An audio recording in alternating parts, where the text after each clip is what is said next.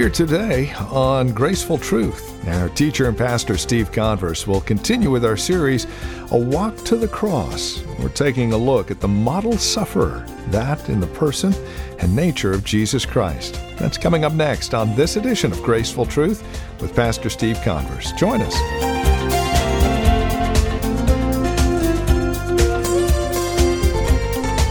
I think it's safe to say that we all, from time to time, find ourselves in a moment of quote unquote suffering. But we do have a model sufferer laid out for us in Jesus Christ. Welcome to Graceful Truth, the ministry of Grace Bible Church in Redwood City, with Pastor Steve Converse. Today, we're in Isaiah chapter 50 and verse 6, as well as Luke 9 and verse 51, and then also John chapter 18 we'll see the model sufferer in his deity as well as his dignity. And we'll also take a look at one other aspect of this the destiny. It's all straight ahead on this edition of Graceful Truth. Here's Pastor Steve Converse now with today's broadcast of Graceful Truth. I want us to look as we reflect back to what we read in John chapter 18 and 19. I want us just to reflect a little bit on the suffering of Christ. At the point in which he was betrayed, at the point in which he was arrested and was being tried before his enemies, through all of that, he manifested the strength of what we like to call character. And it paints a wonderful picture for you and I. In these verses, in John chapter 18 and 19, we see Jesus as a model sufferer. He came to fulfill his destiny to go to the cross and we don't find him at any point shrinking away from that task. We don't find him at any point crying out in agony, saying, Why do I have to go through this? On the contrary, when we look at Christ as the model sufferer, we truly see him standing tall. We see him carrying out this redemptive plan that his heavenly Father put in place. And he did so without flinching, he did so without wincing, he did so without failing. He carried out the redemptive plan of his heavenly Father. Isaiah saw this many centuries ago, and in Isaiah chapter 50, verse 6, he says this speaking of Christ I gave my back to those who strike, and my cheeks to those who pull out the beard. I did not hide my face from disgrace and spitting. We clearly see here that, that Christ looked his task right in the face and didn't shrink away from it. Even in the Gospels, in Luke chapter 9, verse 51, it says, When the days drew near for him to be taken up, he set his face to go to Jerusalem. See, all this leads us to see that Jesus was not some shrinking religious leader that was afraid to die for a cause. He wasn't a victim of circumstance. Instead, he was the master of his own destiny because he was God. And as we go through these verses, it's going to be clear to anybody if blood's flowing through your veins today, that Jesus Christ suffered humiliation, he suffered betrayal, and eventually he suffered death with his head held high and his eyes firmly fixed upon the goal. So I just want to take a moment and look at Jesus as the model sufferer. I pray that it's my desire that you can see Jesus has made a way for us to be saved. He's done everything that is necessary to deliver you from hell and from judgment. Everything. It's complete. First of all, in these verses, in verses 1 to 11, we see him in his deity. Several times in this chapter, Jesus proved his deity. Uh, he proved his identity to those around him. Throughout his ministry, he claimed to be God in the flesh. We see that over and over again. In John 10:30, he says, "I and the Father are one." In John 8, verse 58, Jesus said to them, "Truly, truly I say to you, before Abraham was, I am." They only understood that to mean one thing, beloved, that he was claiming to be God. Yet, here in the closing hours of his life, he once again steps up and he claims equality with God Almighty. Look at his claim in verses 4 to 7. When Jesus, knowing all that would happen to him, came forward and said to them, Who do you seek? They answered him, Jesus of Nazareth. And Jesus said to them, I am he. They responded, they asked, Hey, we're looking for Jesus. Have you seen him? He says, I am. See, this claim was a claim of deity from Christ, from his own lips. By saying, I am, he once again was claiming to be God. Now, look at what happened when he said this. Verse 6 says that this group of soldiers, which some estimate between three and 600 men, a band of soldiers, that's what it usually was, It says they fell backward to the ground when he said that. Say that's a pretty powerful statement. I don't, I don't know about you, but, but I probably would have hesitated there if I was one of these Roman soldiers and says, well, are we really going to arrest this guy? I kind of would have paused just a little bit, maybe. What does this mean for us? It simply means that Jesus is God. Jesus is who he said he is. Jesus is God. John 1 1, John 1 14, it make it very clear. In the beginning was the Word, the Word was with God, the Word was God. Jesus is the living Word. Verse 14, it says, And the Word became flesh and dwelt among us, speaking of his incarnation, and we have seen his glory, glory as of the only Son from the Father, full of grace and truth. See, the one thing you have to understand here tonight if you're not following Christ, if you're not a believer in Christ, or even if you are, the one thing I want everyone to understand is that no one can ever be saved until you first come to the place where you acknowledge and you receive Jesus as more than just a moral teacher, more than just a good man, more than just some religious leader. You can never be saved until you come face to face with the simple fact that Jesus Christ is God in the flesh. Bottom line. Unfortunately, the soldiers never saw that as they became participants in the death of Jesus. They were given, obviously, a sign. They all fell backward. That's a pretty big sign when he said, I am. They were given the opportunity to back away, yet they pressed on in their unbelief and eventually they perished in hell. I want to tell you, don't let that happen to you, beloved. The Bible in the New Testament clearly says that Jesus was God and that we need to follow him. We need to accept his way of salvation. I pray that you would receive that truth today. Luke 22 70 says, So they all said, Are you the Son of God then? And he said to them, You say that I am. John 18 37 says, Then Pilate said to him, So you are a king? Jesus answered, You say that I am a king. For this purpose I was born, and for this purpose I have come into the world, to bear witness to the truth. Everyone who is of the truth listens to my voice. See, Jesus Christ was claiming deity during his trial. When he was asked point blank about his relationship to God and where he was, if he was the actual Son of God, Jesus responded by saying overwhelmingly, Yes, you, that's exactly right. You said it. Now, the question this evening is for us whom do we say that Jesus is? Matthew chapter 16, verses 15 and 16 says this He said to them, speaking of Christ, But who do you say that I am? He asked his own disciples that question. Simon Peter in verse 16 replies, he says, You are the Christ, the Son of the living God. We see his claim of deity. We also see his concern in verses 8 to 9. Such a wonderful Savior that we serve. The deity of Jesus is also seen in, in the concern that he has for his own disciples. Because it's a concern that doesn't come from a human standpoint. He's concerned that they not be arrested, but they're allowed to be set free. We see that in verses 8 and 9. Jesus was concerned with the protection of his own men. They were special to him. They've spent years together. He was determined to see that their need was met that night. You might say, well, how does that prove that he was God, that he had deity? By the simple fact that he cared more about others' welfare than his own. I don't know about you, but that doesn't come naturally to me. Usually it's Steve, Uno, number one. That's who I'm concerned about.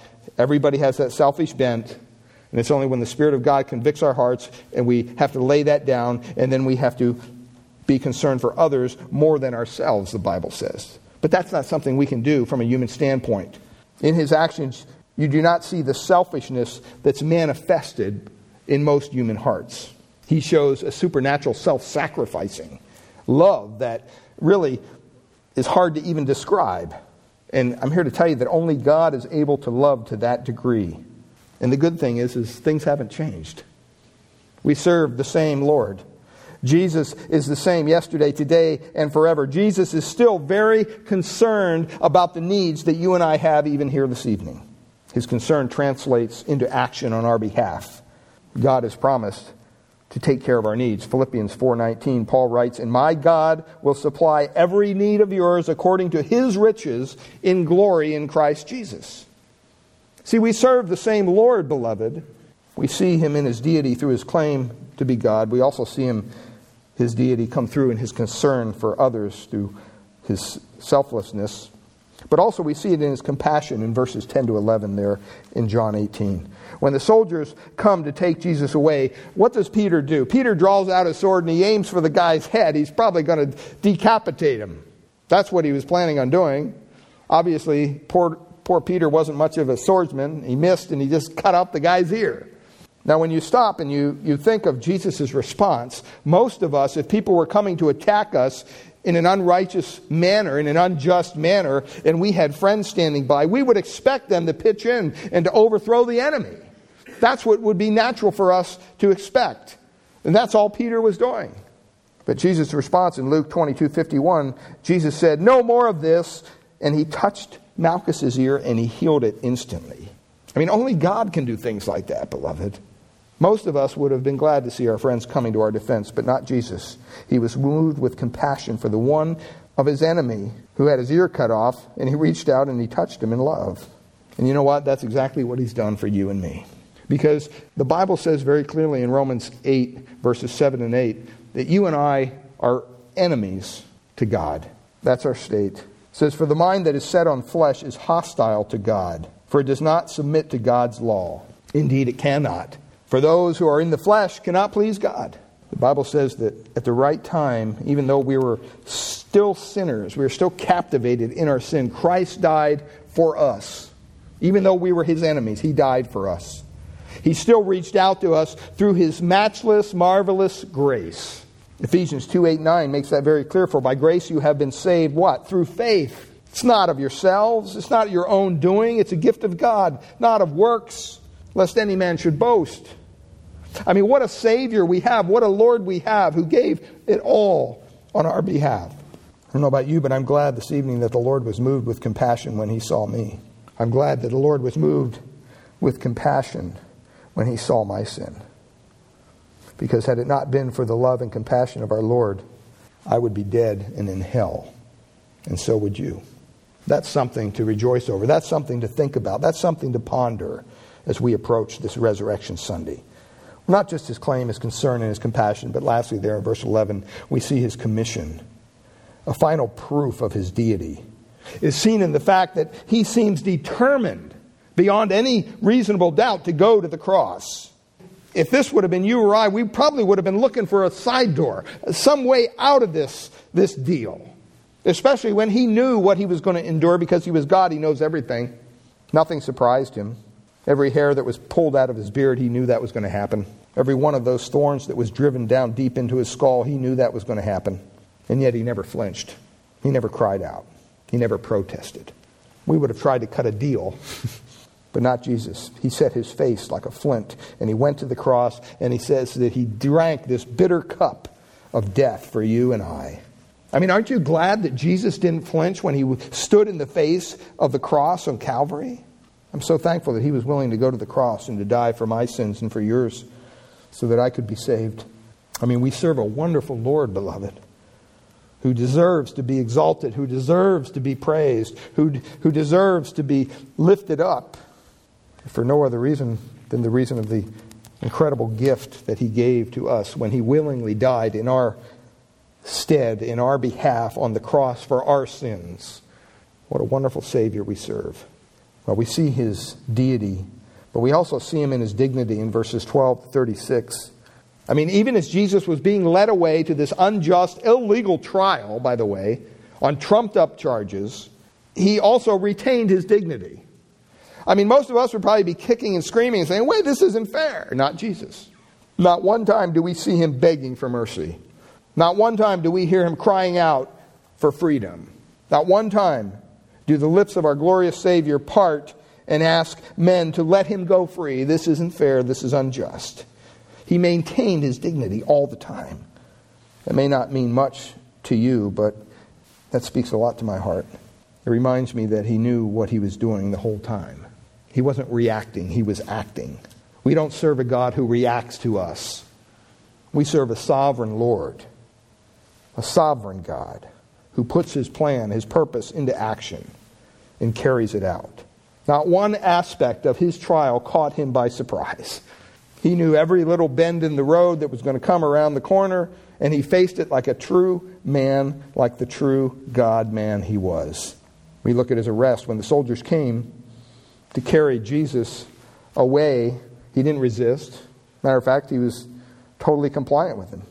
He didn't retaliate. He submitted to them and he went to trial because he was determined to die on that cross so that you and I might have a means whereby we can be saved. At any moment, you understand, Jesus was God. He was powerful. At any moment, he could have just snapped his fingers and everybody would have been toasty critters all around him. And he could have walked away a free man. But not one word from his lips came out in protest because he loved us. You look at his arraignment after Jesus was arrested, he was forced to appear before Caiaphas, the high priest, and then he was led and he was tried by Pilate and by Herod. And during his trial, Jesus was subjected to many injustices today. I mean, the ACLU would have been all over this thing. I mean, there's several illegal aspects of the Christ trial. First of all, the arrest could not be made at night. The time and date of the trial were illegal because it took place at night on the eve of the Sabbath. This time didn't give them a chance for any required adjournment the next day in the event of a conviction. The guilty sentence could only be handed down on the day following the trial. Also, the Sanhedrin was without authority to instigate charges. That was not their role. They were only supposed to investigate charges brought before it. But here we see them actually instigating the charges. We also see in Jesus' trial that the court formulated the charges. And you see that as it goes through. The charges against Jesus were changed. He was initially charged with blasphemy based upon his statement that he would be able to destroy the temple of God within three days, as well as his claim to be the Son of God. But when he was brought before Pilate, the charge was that Jesus was a king and did not advocate paying taxes to Romans. The requirement of two witnesses in agreement to merit a death penalty was not met. We can see that in Deuteronomy. The law is very clear on that. They understood that. Mark 14:65 says some began to spit on him and to cover his face and to strike him saying prophesy and the guards received him with blows. It's abuse, abuse of the authorities. This couldn't fly today. The court did not meet in a regular meeting place that they always met, the Sanhedrin, which was required by Jewish law. Christ was not even permitted a defense. Under Jewish law, an exhaustive search into the facts presented by the witnesses should have occurred. None of it happened the Sanhedrin pronounced a death sentence. Under the law, the Sanhedrin was not allowed to convict and put the, the death sentence into effect. We even read that in, in John 18:31. Pilate said, "Hey, take him for yourself and judge him in your own law." And he said, then, then the Jews said to Pilate, "Hey, we can't do it. It's not lawful for us to put anyone to death." And through all that injustice, through all the lies, through all the deception, Jesus retained his dignity. He stood as the creator before the creature and he took every blow that came his way. And he did so that you and I might have a plan of salvation to place our faith in today. He suffered it all because he loved us. We also see his alienation in several verses in this text. And this was probably the hardest part for Jesus. I mean, the physical part was difficult, don't get me wrong, because he was a human being. But this was probably the, the, the most difficult aspect of this, this whole process the utter and bitter rejection by the very people he came to save in the first place. We see that, first of all, he was betrayed by Judas. This man who had lived and walked with Jesus for three years turned on him and led his captors to him. I mean, that must have stung the heart of Jesus, especially because he continued to reach out to him over and over again, offering him an opportunity to repent. It's so ironic that Judas, Luke 22 47 says, while he was still speaking, there came a crowd and the man called Judas, one of the twelve, was leading them. And he drew near to Jesus to kiss him. But Jesus said to him, Judas, would you betray the Son of Man with a kiss? Even at that point, he was giving Judas an opportunity to repent. Judas kissed the gates of heaven and he went to hell. He was also denied by Peter, the very man who swore above all others that, Oh, I'd never leave you, Jesus, never, never, never. Matthew 26, 35, Peter said to him, Even if I must die with you, I will not deny you. And we forget that all the other disciples said the same thing. Mark 14, 31, but he said emphatically, If I must die with you, I will not deny you. And they all said the same. We get on Peter, but they all had that same mentality. And yet, every one of them deserted Christ, denied him. But he was also rejected by Israel. Think about it. When Jesus came into the world, he came to fulfill all the Jewish prophecies concerning the Messiah, and he did. He came to establish the kingdom of God here on the earth, to liberate the people of God, the Jews. Yet when he came, they refused to have him. They demanded that he be put to death. They utterly rejected him. John 1:11 says that he came to his own and his own people did not receive him. John 19:6 says when the priests, chief priests and the officers saw him they cried out crucify him crucify him. Even Pilate found no guilt in him and they cried out away with him away with him crucify him. Luke 19:14 says but his citizens hated him and sent a delegation after him saying we do not want this man to reign over us. See this was the ultimate blow. Surely this crushed the heart of the Savior. And what amazes me is that men are still guilty of doing the same thing today. I mean, Israel, Judas rejected Jesus out of pure unbelief. Peter denied him in a moment of weakness. But every day in this world, people reject Jesus. They turn their backs to Jesus in an effort to enjoy a life of sin just for a few more days. Maybe it's out of pride. Maybe it's out of an issue of control. Some reject Christ simply because they're fools. Whatever the reason, men reject the salvation that is so freely offered to them. It's offered to them through Jesus. It's not worth dying and going to hell over. I pray that you would not make the same mistake billions have already made in rejecting the Savior. I pray that you would trust Christ today. There's still time. You're hearing the truth as I speak. Be sure that you will miss hell when you leave this world and be ushered into a glorious eternity with our Lord and Savior in heaven. I mean, to be saved is simple. All you have to do is trust in Christ, in His finished work on the cross.